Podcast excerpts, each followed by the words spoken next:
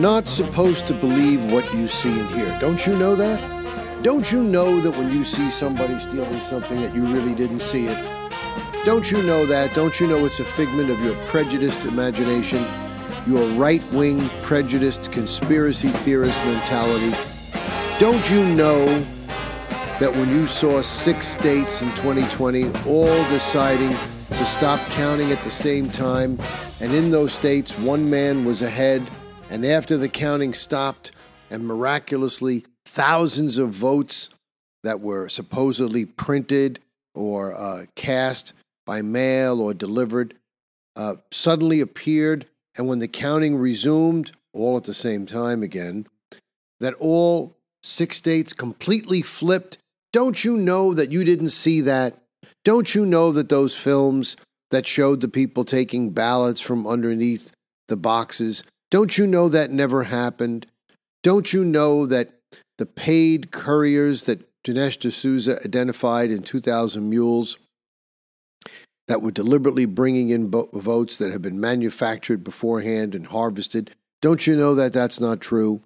Don't you know that it's a lie that people were disenfranchised this past November in the midterms in Maricopa County, Arizona, because one fifth of the voting machines had tabulation problems?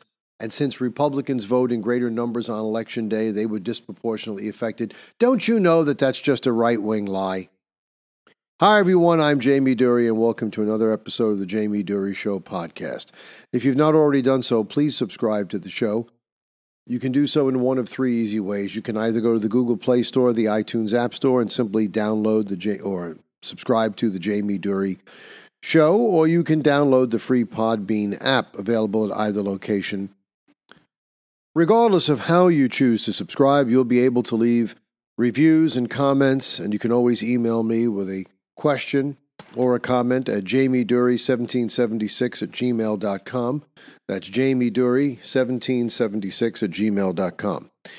Yes, the press uh, is up in arms now. The, the full court press, in the press, no pun intended, is really on to make you believe that everything you always knew was true is not true. They don't want you to believe there was any chicanery whatsoever in 2020. Uh, they want you to believe it's all on the up and up. They want you to believe that there was no attempt on the part of big tech to conspire with the government to suppress stories about Hunter Biden's laptop and other things that may have caused you not to vote for Joe Biden, for those of you who did, uh, and vote instead for President Trump. They want you to believe that none of that happened, despite the fact that thanks to Elon Musk, we now know for a fact that it happened as he begins to release all of this data. The FBI has jumped in and made a statement on Twitter saying it is unfortunate that conspiracy theorists and others are feeding the American public misinformation with the sole purpose of attempting to discredit the agency. No, uh, I don't know who wrote this on behalf of the FBI, but I will speak to uh, Mr. Wray, the director of the FBI, no, we are not conspiracy theorists, number one. And we, the American people, are not seeking to discredit the agency. You've done an able job of doing that yourself by lying and being caught with your hand in the cookie jar. And it is beneath contempt when you've been caught in such a way to now deny it and call those who have caught you the conspiracy theorists. You were caught red handed conspiring with Twitter and Facebook to suppress information. You are acting like this is a banana republic and you are going to decide who's going to win because you're going to manipulate all of the information that the voting public bases their voting decisions upon. This is happening. This is not an exaggeration. This is not a lie. The whole purpose of these um, lawsuits that you see are all the product of a very long term plan on the part of Democrats. Solely, uh, I should say slowly and incrementally, Election Day has become a concept that exists in name only. We no longer have election day in this country. We have election weeks, periods of time where people can vote by a variety of means. One of the reasons why Election Day was held on Election Day was by having all the voting done on one day. Not only was it more expeditious, but it minimized the opportunities for corruption. It minimized the ability for people to vote twice or vote in more than one location. Uh, it minimized the opportunity for people who had no right to vote at all to do so. Now that's all gone.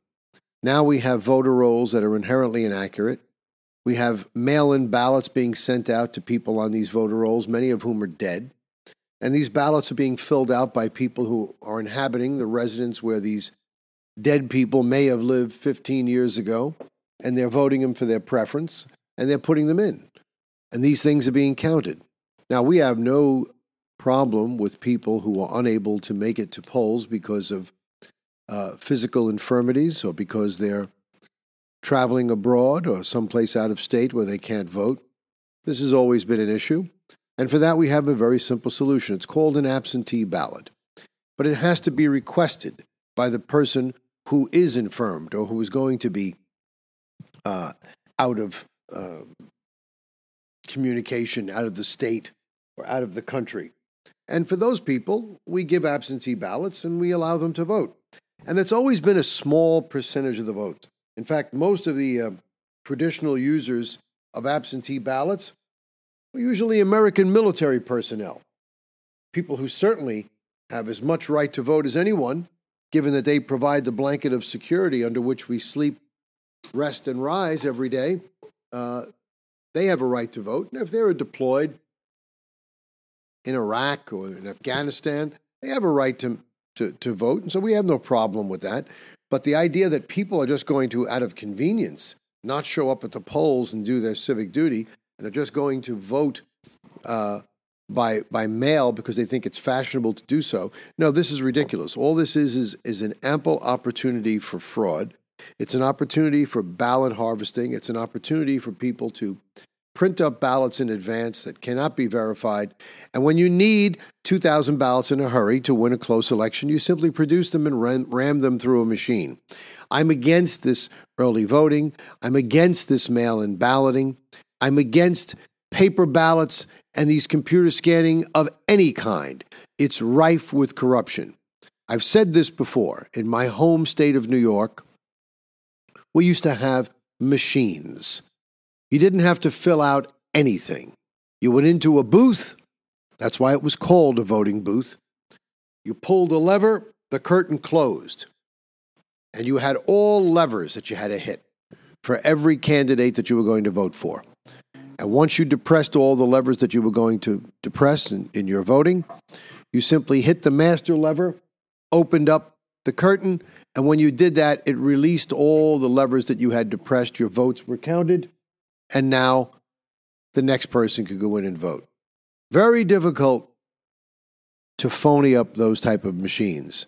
People would have to go in after hours and click them manually. Very difficult to do, as opposed to just taking sheets of paper and one, two, three, four, five, six, ramming them right through a computer and counting fraudulent votes. But this is what's happening. Our election process, this is how this government is being taken over because socialists and communists are being installed and you're being installed in a manner which they want you to believe is normal, legal, and represents the will of the people. Well, that's not true. This country has been governed against the will of the people for quite some time now. And election fraud is a real phenomenon, and it is a nationwide phenomenon. And it's been going on for a very long time. A very, very educated gentleman by the name of Hans von Spakovsky. He's a senior legal fellow at the Heritage Foundation. He's a former commissioner of Federal Elections Commission.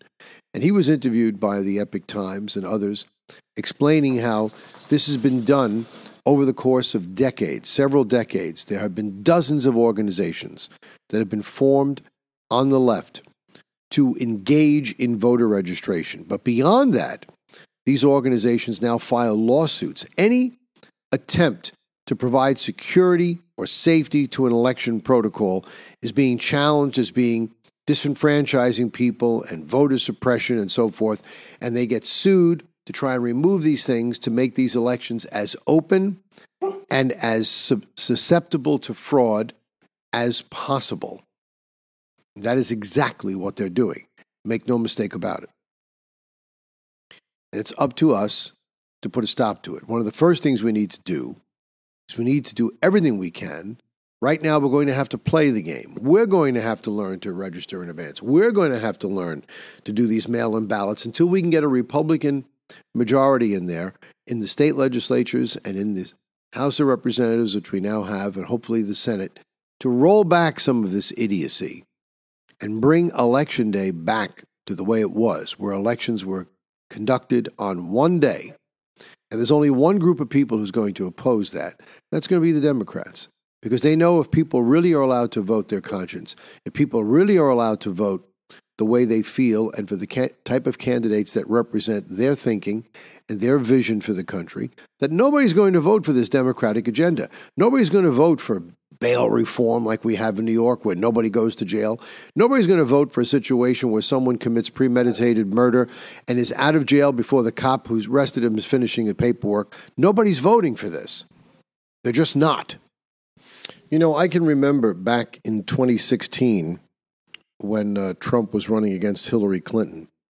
And we were sitting the day before the election, as a matter of fact, uh, having some cigars in Manhattan.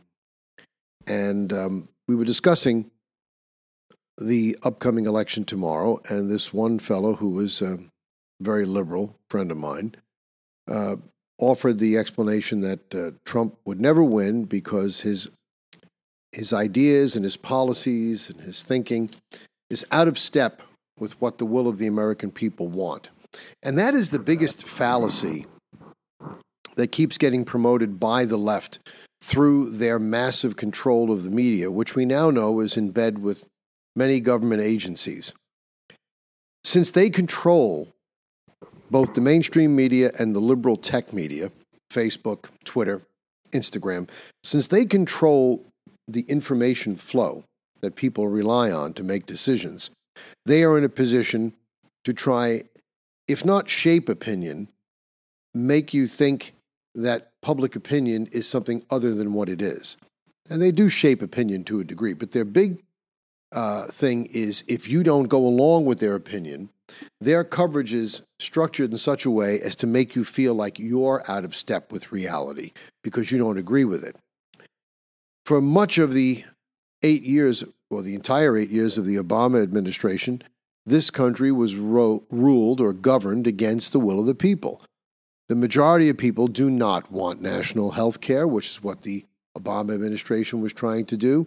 The majority of the people do not want to see uh, this uh, indeterminate gender where a man who's clearly a man uh, decides he woke up today and feels like a woman and wants to use the women's bathroom uh, when your daughter and your wife are in there. People don't go along with this nonsense.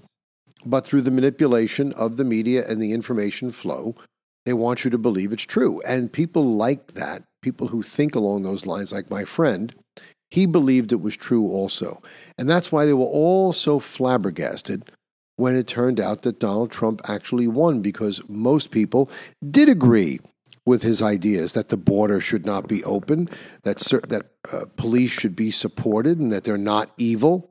Uh, you know, more traditional American values, things that had always been mainstream in this country, and that's where the first election deniers came from. Well, not maybe the first.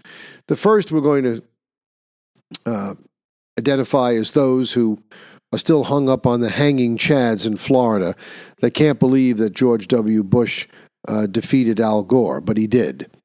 Those were the election deniers. And then when Trump beat Hillary Clinton, oh, it had to be Russia, and they had this disinformation, which we now know for a fact was disinformation, that it was uh, hatched by the Clinton campaign that they paid for this dossier to be written. They knew it was false.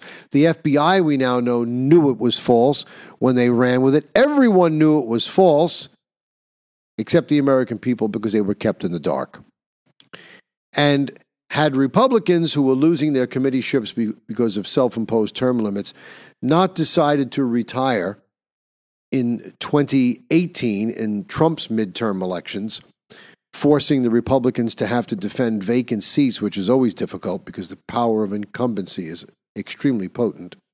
We would not have lost the Congress when we did, and we would not have had all these witch hunts and this Russia gate and all this nonsense, which spent untold millions of the American taxpayers' money to no purpose because nothing was done. Nothing was wrong. Trump was not an agent of Russia. And the people accusing him of being an agent of Russia were themselves agents of China like that um, uh, Saulwell, uh, Smallwell, what the hell his name is in California, who was having sex with Fang Fang. That's her name, the Chinese spy. It sounds like something out of a 007 movie. And he's pointing the accusing finger of blame. And then you have the incompetent president, Biden, accusing Trump of being an agent of Russia talking about, you know who I am, you know my reputation for integrity. What reputation of integrity? You've been a thief your entire life, you're a known plagiarist, you're a borderline walking idiot, and you're pointing the finger of blame at Trump? So, why did this all come to the fore? Well, it all came to the fore again for a couple of reasons. They, they really want you to believe, they want you to, oh, they want to bludgeon you with this and get you to admit that the 2020 election was legitimate. And most clear thinking people, when 70 million people, and 70, you can't possibly believe that there are that many million people in the United States that are unbalanced and lunatics. When 70 million hard-working, clear-thinking Americans see with their own eyes things that just don't comport with the truth and reality and believe that the election was stolen, you just can't dismiss it as some flight of fancy or a conspiracy, an isolated conspiracy theorist. You just can't. You have to give it due deference. And there's a lot of evidence. And I gave you evidence here on this show when a Freedom of Information Act re- request was made by a watchdog group. And I explained this before, but I'm explaining it again, where they saw that after Election Day, this is after the state of Arizona made it very clear that any mail in ballots received after 7 p.m. on Election Day would not be counted. After Election Day, the day after 18,500 ballots came into Maricopa County.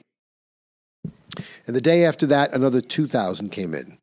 So 20,500 ballots came into Maricopa County in the day, two days following the election.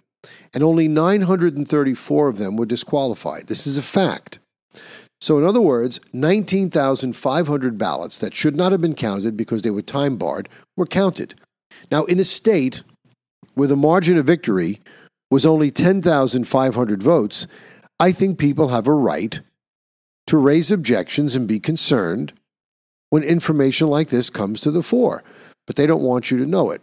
And it got new life because Maricopa County, once again, became the center of uh, controversy in this year's gubernatorial election between Katie Hobbs, who, strangely enough, is the Secretary of State for the state of Arizona uh, and is the one in charge of certifying elections.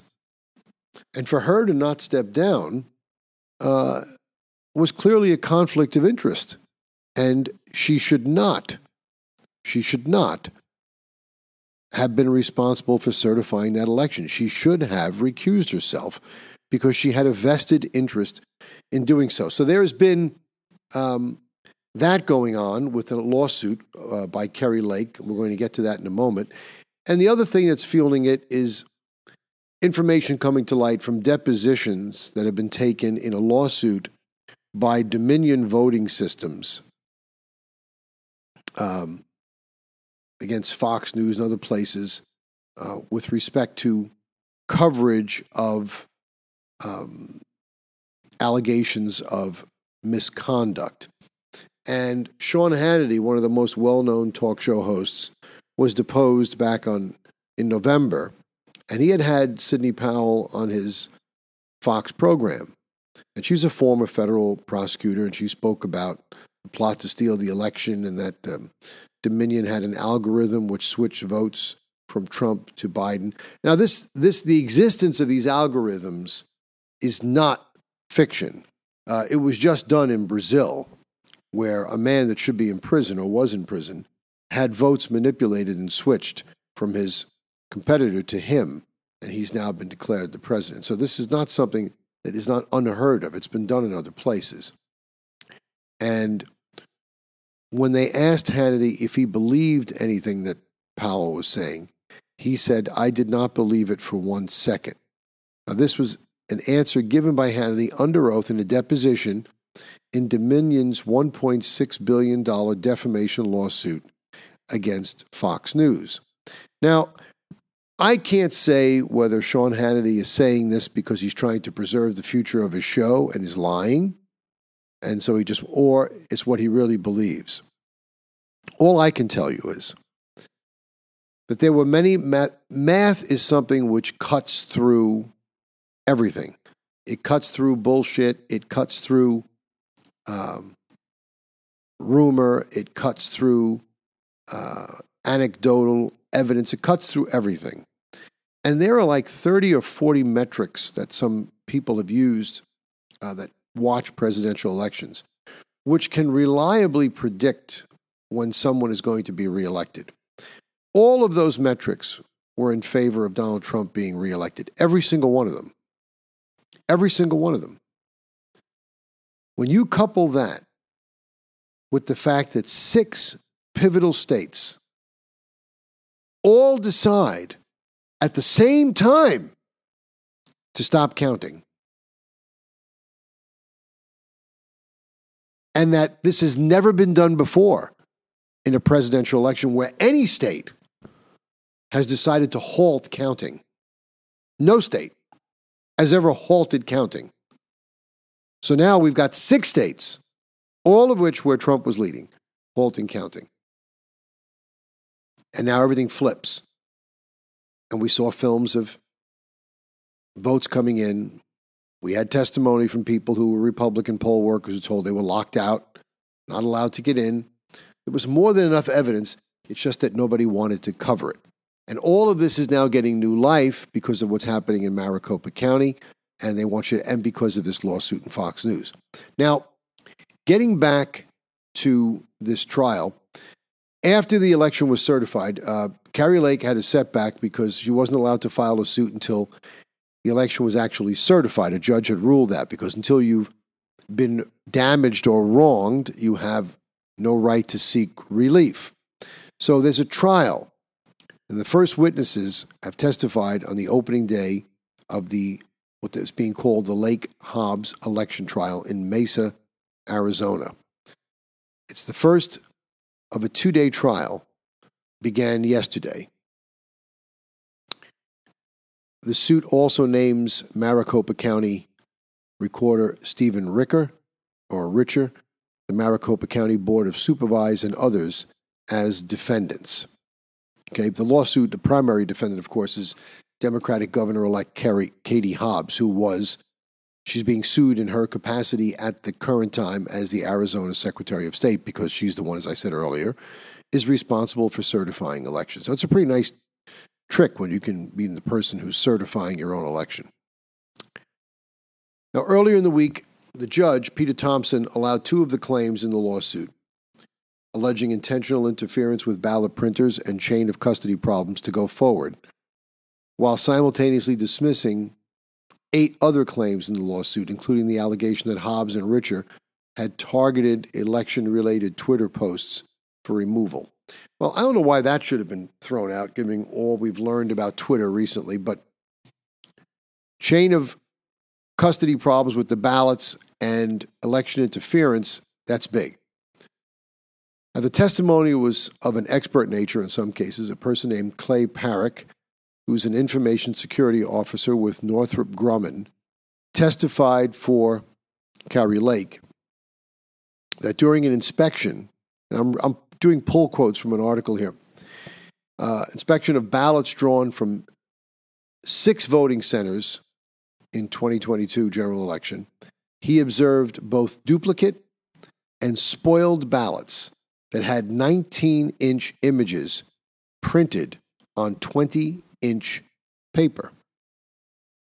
Now, he testified that 15 of the duplicate ballots he inspected, this was the case for 14 of them. He says that the sizing problem was easily identifiable because of the features printed on the ballot and says the observation was confirmed using a ruler, so it wasn't just a simple visual inspection. Now, Mr. Parikh then told an attorney representing Kari Lake during examination that, in his opinion, there are two reasons this could have happened. One way, he said, is by changing printer adjustments that would make the printer adjustments and setting, settings override the image file that was sent. The other is from the application side, the operating system side. When asked whether there any way, in your opinion, for a 19 inch ballot image to be projected on a 20 inch ballot by accident, he said, No, sir.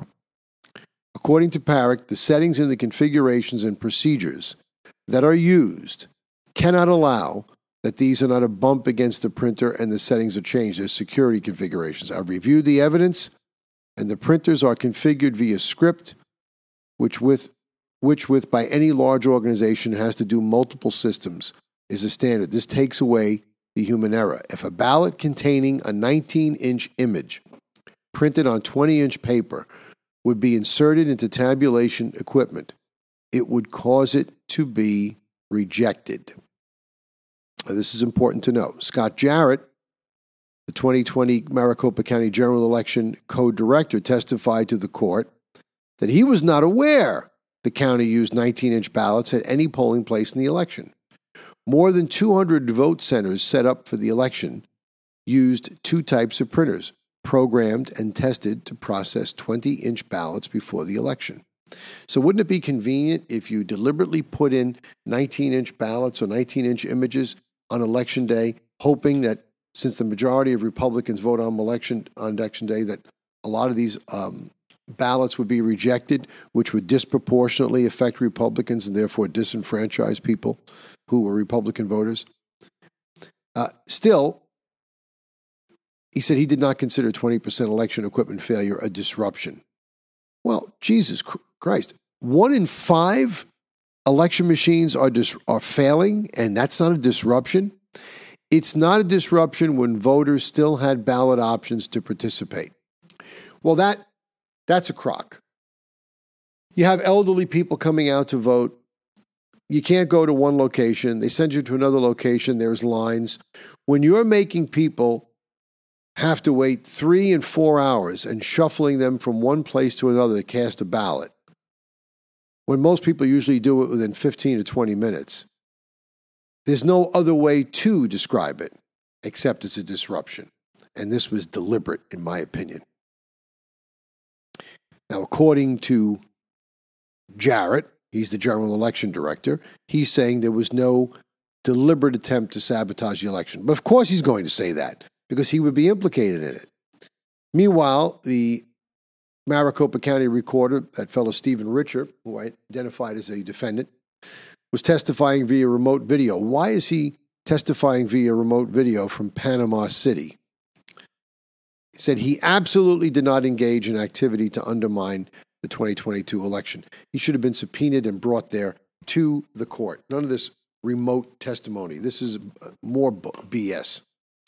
He says that would be unacceptable. Integrity is the utmost importance. We have nothing to hide. Well, we already know they got plenty to hide from things I've already told you. According to Maricopa County election officials, at least 60 at least 60 of 223 voting locations experienced technical problems related to ballot on demand printers having non uniform printing printer configuration settings. County officials estimate the technical problems may have affected more than 17,000 ballots on election day, and the margin of victory is not that large.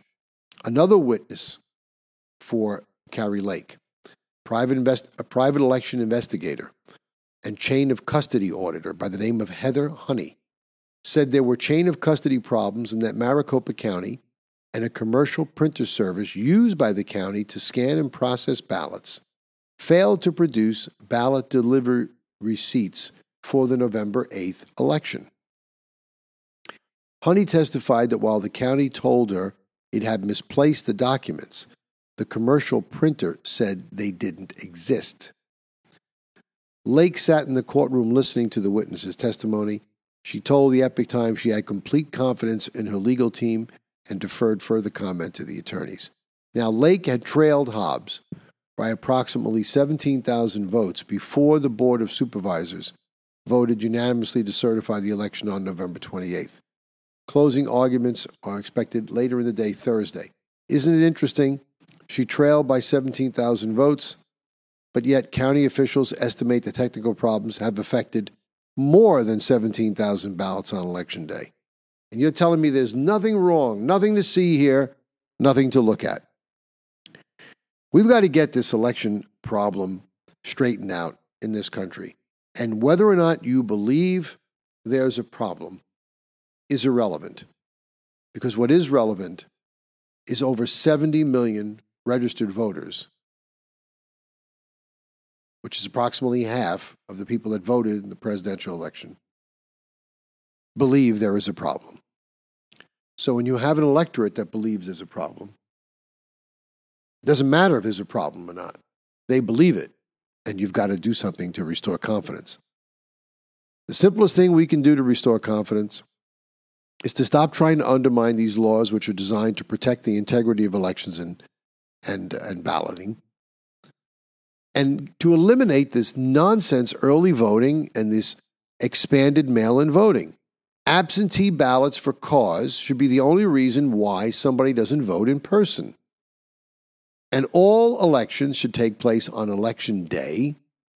And we should go back to simpler, more trouble free machines so we don't have these problems. This paper ballots is nonsense. It's, I think it's a twofold purpose. Paper ballots make it easier to, to, to um, corrupt elections, and there are big contracts given to these companies to come up with new machines. So, to me, it's nonsense that we have to go through go through this. And so I'm, I'm hoping and praying that a movement gets started so we can get this ship righted and bring our election process uh, back to the way that it used to be when we could rely on it and trust it, unlike what we have now. Now, I realize uh, talking about the 2020 election supposedly is like um, a lightning rod for independence. You can't say that the election was stolen or fraudulent. It's almost like trying to talk about, you know, uh, defund the police. That that's as a bad a thing to say uh, to the independents uh, as saying defund the police. They don't go for this extreme stuff. But the reality is uh, that there is there are problems with our election system, and trying to force us to admit that there's nothing wrong with it is not going to change it. And I don't think we should have to agree to do it. And despite this nonstop campaign about them trying to say, no, the 2020 election was the most secure in history.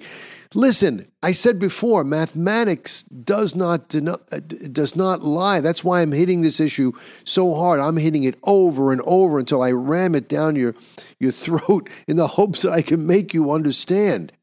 Math doesn't lie. Every major metric that has predicted the reelection of presidents since they've been doing these studies was on Donald Trump's side. Six states decide simultaneously to stop counting, supposedly no communication with each other.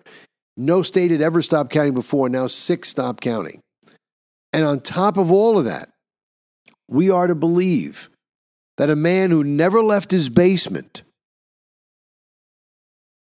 a man who's dementia ridden, and it's obvious that he's dementia ridden, a man who's been a thief his whole career, not only wins the election, but gets more votes than any other presidential candidate in history, more than Barack Obama. And of course, the Democrats will say, well, that's, that's because the people, uh, they just voted against Trump. Uh, it has nothing to do with Biden. They hated him. They voted against Trump. It's very simple. Well, okay. There's only one problem with that. When people vote against a candidate, the candidate doesn't wind up getting more votes in his reelection bid than he did in his original election bid. Barack Obama famously won reelection in 2012 with 3 million fewer votes than he got in 2008, but he still won. President Trump actually increased his vote total of, I think, 10 million votes. So somebody liked him. If he was not liked, he certainly wouldn't have gained more votes. He would have lost votes. Now, if Trump had wound up with fewer votes than he actually got in 2016, you might have something there, as long as you could show that everything was on the up and up. But he didn't. Despite all their attempts to steal the election, they really had to lay it on thick, which is what's bringing this to the fore. Nobody can believe that Biden got that many votes. Trump got 10 million more votes. People who are unpopular don't get more votes than they got before. And election fraud continues to rear its head. And it's not just limited to swing states. There's a big article by that very headline in the Times Election fraud issues not limited to swing states. We've now identified election integrity issues in South Dakota. It says here, a pull quote article by Stu uh. Despite 20 months of nonstop Democrat and sycophantic media claims that the 2020 election was the most secure in American history, shocking evidence of election integrity failures continues to be exposed in several states. Here's a few examples. Just to go check them out yourself if you don't believe me. Excuse me. 21st of September, Fulton County, Pennsylvania. Okay, this is an older article. I had to go back and dig it up uh, because I, when I decided to go hit this topic today, I went and looked at a few other um, articles over the past few months. Fulton County, Pennsylvania filed a breach of contract lawsuit against Dominion Voting Systems, the people that are suing Fox, based on a report that determined that the county's log files contain an external IP address located in Quebec, Canada, and that an authorized Python script had been installed after the certification date. I don't know what a Python script is, but it sounds like some technical thing that people who know about these things uh, for, see as a problem, hence the lawsuit. Now, the Epoch Times reported on September 22nd that a watchdog group reported 350,000 inaccuracies in Wisconsin's voter rolls, including 12,555 registered voters' addresses in Milwaukee County listed as vacant by the U.S. Postal Service. Now, there was not a big margin of victory in Wisconsin. We've got 12,550 people who don't live there that supposedly voted.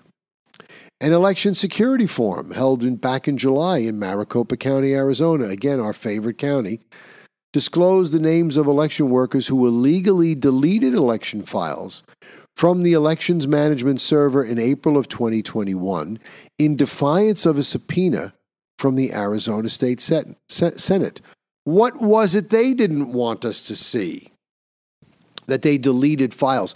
I love these people that delete shit after they get subpoenas. Hillary Clinton wipes out her server after she's subpoenaed by Congress to do it, and nobody says anything. This is a crime. When you're given a subpoena, and it's a lawful subpoena, and it's been lawfully served, and it tells you, don't do this, and you do it, you're supposed to go to jail for that. That's almost that's contempt. Gregory Stens, uh, a certified poll watcher for 36 precincts in Pennsylvania during the 2020 election, gave a firsthand account of how the 2020 election was stolen in Delaware, Delaware County by a cabal of Democrat activists and establishment GOP politicians in a new book he co authored titled The Parallel Election. According, this is another uh, irregularity that's come up. You can get his book and judge for yourself. But all these things are popping up. According to the Gateway Pundit, Dominion voting machines in El Paso County, Colorado, have reportedly produced large numbers of adjudications in their logic and accuracy test for the upcoming hand recount of the 2022 primary election. An independent journalist personally witnessed and recorded, via video and pictures, suspected fraud at Colorado's El Paso's county clerk and recorder office during the machine recount process of the primary election. So if they did it in the primary, they can do it in the general.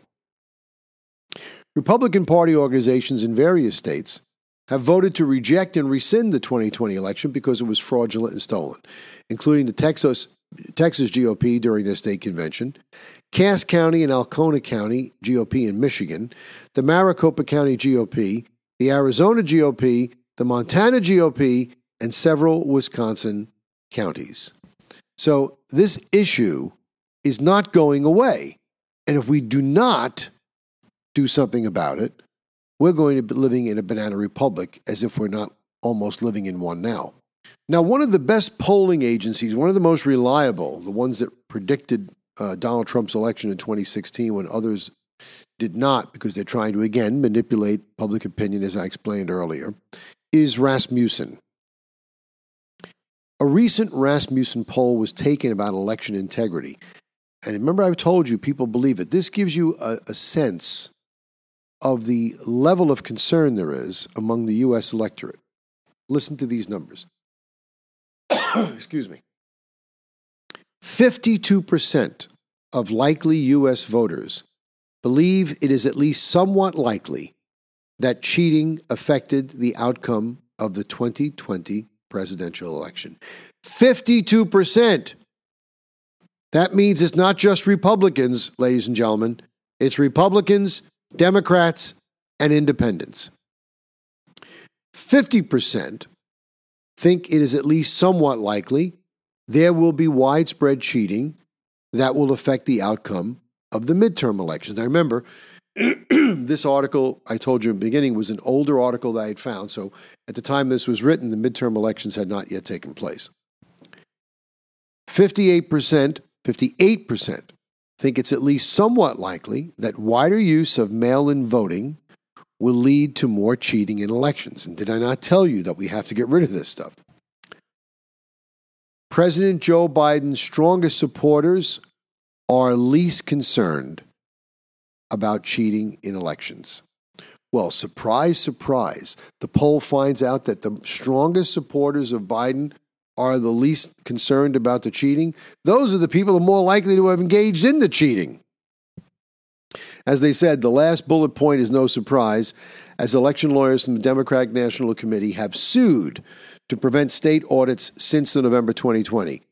One wonders if the Democrats truly believed that the 2020 election was the most secure in American history. Then they would be only too happy to conduct a few audits to, pro- uh, audits to prove that to the American people. And I've said that before in this program. If this election was so secure and the Democrats are so confident as there's nothing to hide, why wouldn't you shout it from the hilltop like scripture? Why wouldn't you just let the audits go forward and say, see, told you, but you didn't believe us? Because that would shut everybody down real quick and put an end to all of this. They don't want those audits done because they know exactly what it's going to show. Now, enough about the elections. In a, um, shall we say, side issue, I had to end with this. I am uh, not going to say I'm devoutly religious, but I am probably a little bit more religious than you know most people in my family. I, I, went to church more than growing up more than most people in my family, and if it wasn't for the fact that I have so many uh, different businesses that command my attention, I'd like to go more. I probably should start going more. But um, as much as I like the Catholic Church, I am a Catholic. I do not like our current Pope. He is a communist he grew up in a communist country, socialist country. He is a New World Order person. He is an absolute liberal. And I do not believe that he's qualified or uh, worthy of being the leader of the Catholic Church. He shouldn't be the Pope. Well, he has defrocked a priest by the name of Frank Pavone. Do you know why he's defrocked him? Defrocked means like you, you're thrown out. You take your collar away, you're not a priest anymore. Because they said he's too conservative and he's a devout, right to life person. But isn't that the doctrine of the Catholic Church? That abortion is wrong and that it's a sin? So when a man comes forward and speaks out for the rights of the unborn, the most innocent among us, shouldn't he be welcomed into the fold? Why should he be marginalized and thrown out? But he has been. Outspoken Catholic priest and political activist Frank Pavone, the national director of the influential pro life ministry Priests for Life, who has been laicized or dismissed from the clerical state by the Catholic Church, told Fox News Digital this week that he's involved in a battle for the soul of the Catholic Church and suggested that abortion issue is at the center of it. Now, his organization is headquartered in Florida, and he also said that there are many bishops in the church that do not want to offend powerful Democrats and members of Congress, which is why they purposefully soften their pro life message. Uh, Father Pavone has said that he's known for decades that some bishops hate pro life work. Um, they got rid of him supposedly for blas- blasphemous communications on social media and for persistent disobedience of lawful instructions from his diocesan bishops. But his diocesan bishops were giving him instructions that basically said, hey, stop with the right to life stuff. But that's part of the doctrine of the Catholic Church. So because he says these things, he's got to go? Or could it be because he served as a member of the campaign advisory group Catholics for Trump during the 2020 election? So now a priest is not allowed to be able to vote? You can serve as an advisory group for Joe Biden, but you can't serve as an advisory group for Donald Trump. Basically, if we don't like the advisory group you're serving for, we're going to get rid of you. I mean, it's it's it's sad when an institution like the Catholic Church goes so low as to eliminate a priest from the fold simply because they don't like the fact that he defends the rights of the unborn. Now, we all know that abortion was decided by the Supreme Court as not being a federal right. And everybody's panicking, saying that making abortion illegal, and they want to make abortion illegal, they want to make abortion illegal, and all they're talking about is making abortion illegal. And that decision did nothing of the kind. All that decision did was correct what conservatives and constitutional construct, strict constitutional constructionists have always believed. It was a wrongly decided issue on constitutional grounds because it treats the Constitution as a living document, which is what the left always wants to call it, because this way you can make it whatever you want it to be. It's not a living document, it is a document that is finite, it's not open to be changed or interpreted except by constitutional amendment. And there is no right to abortion in the Constitution. And trying to say that it is because it's an extension of the right to privacy is, is a canard.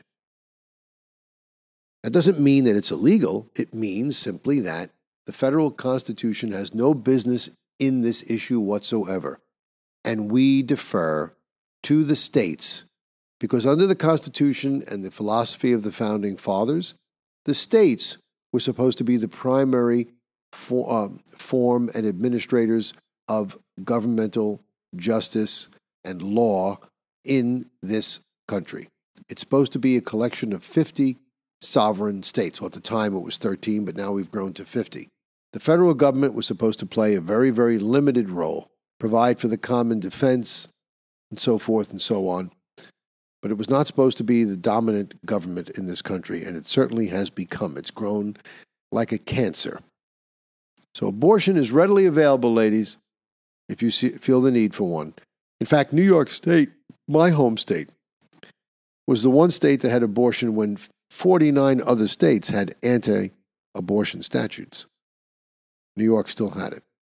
And many states have it New York, New Jersey, Connecticut, Massachusetts, Illinois, California. You can go on and on. It's readily available. But even when abortion was first identified as a federal right, there were restrictions on it. You weren't supposed to be able to have it right up until the time of birth. You know, at conception, maybe you make an argument with the trimesters that there's not a compelling state interest. In the second trimester, baby's more viable. There is a state interest. How far that interest should extend, that's where people have debated. But in the third trimester, there's clearly a compelling state interest, which supersedes, in my view, the right of the woman to terminate her pregnancy. Even if you're a person who believes that the pregnancy should be determined, it would seem to me that six months is more than ample time to decide and get it done, and there are a host of organizations that will provide abortions for you free of charge if you can't afford it. So you've got six months to make a decision. You should be able to do it. But the notion that we're going to abort children the day before they're born through this partial birth abortion procedure, this barbaric procedure, whereby a child is removed from the mother, the head is left in, the entire rest of the body is out, and a butcher operating under the auspices of a medical doctor, punctures a hole in the base of this baby's skull and takes a pair of shears, cuts his brainstem and sucks his brain out and kills it. There is no other way to describe that as the murder of a human being, a heartless, brutal murder of a human being. There is simply no other way to describe it. I watched my little boy born. Now, he was born by cesarean section because he was breech and he was wedged in pretty tight, and we tried to flip him and he wouldn't go. So we had no choice. The safe way to do it was cesarean. And I watched him come out, this little fully formed angel. Fell in love with him from the moment I laid eyes on him. And I couldn't help but think about what I just described to you this partial birth abortion and said to myself, what makes him less human? If they waited and left his head in and decided to abort him what would what makes him any less human? You know as if his head is still in he's not a human being but if his head is out and the rest of his body's out, he is. This is the most fallacious, contemptible sort of reasoning that you could possibly employ to justify the most brutal and savage of acts. And I'm very glad that the election of Donald Trump allowed the appointment of three justices that made that decision possible. Maybe we'll give everybody a reality check. And maybe maybe some people will look into their hearts and realize, you know, maybe we ought to re examine this issue. Maybe we can justify abortion in the first trimester. Maybe we shouldn't allow it when a fully formed angel is ready to enter the world. For the Jamie Durie Show, I'm Jamie Durie.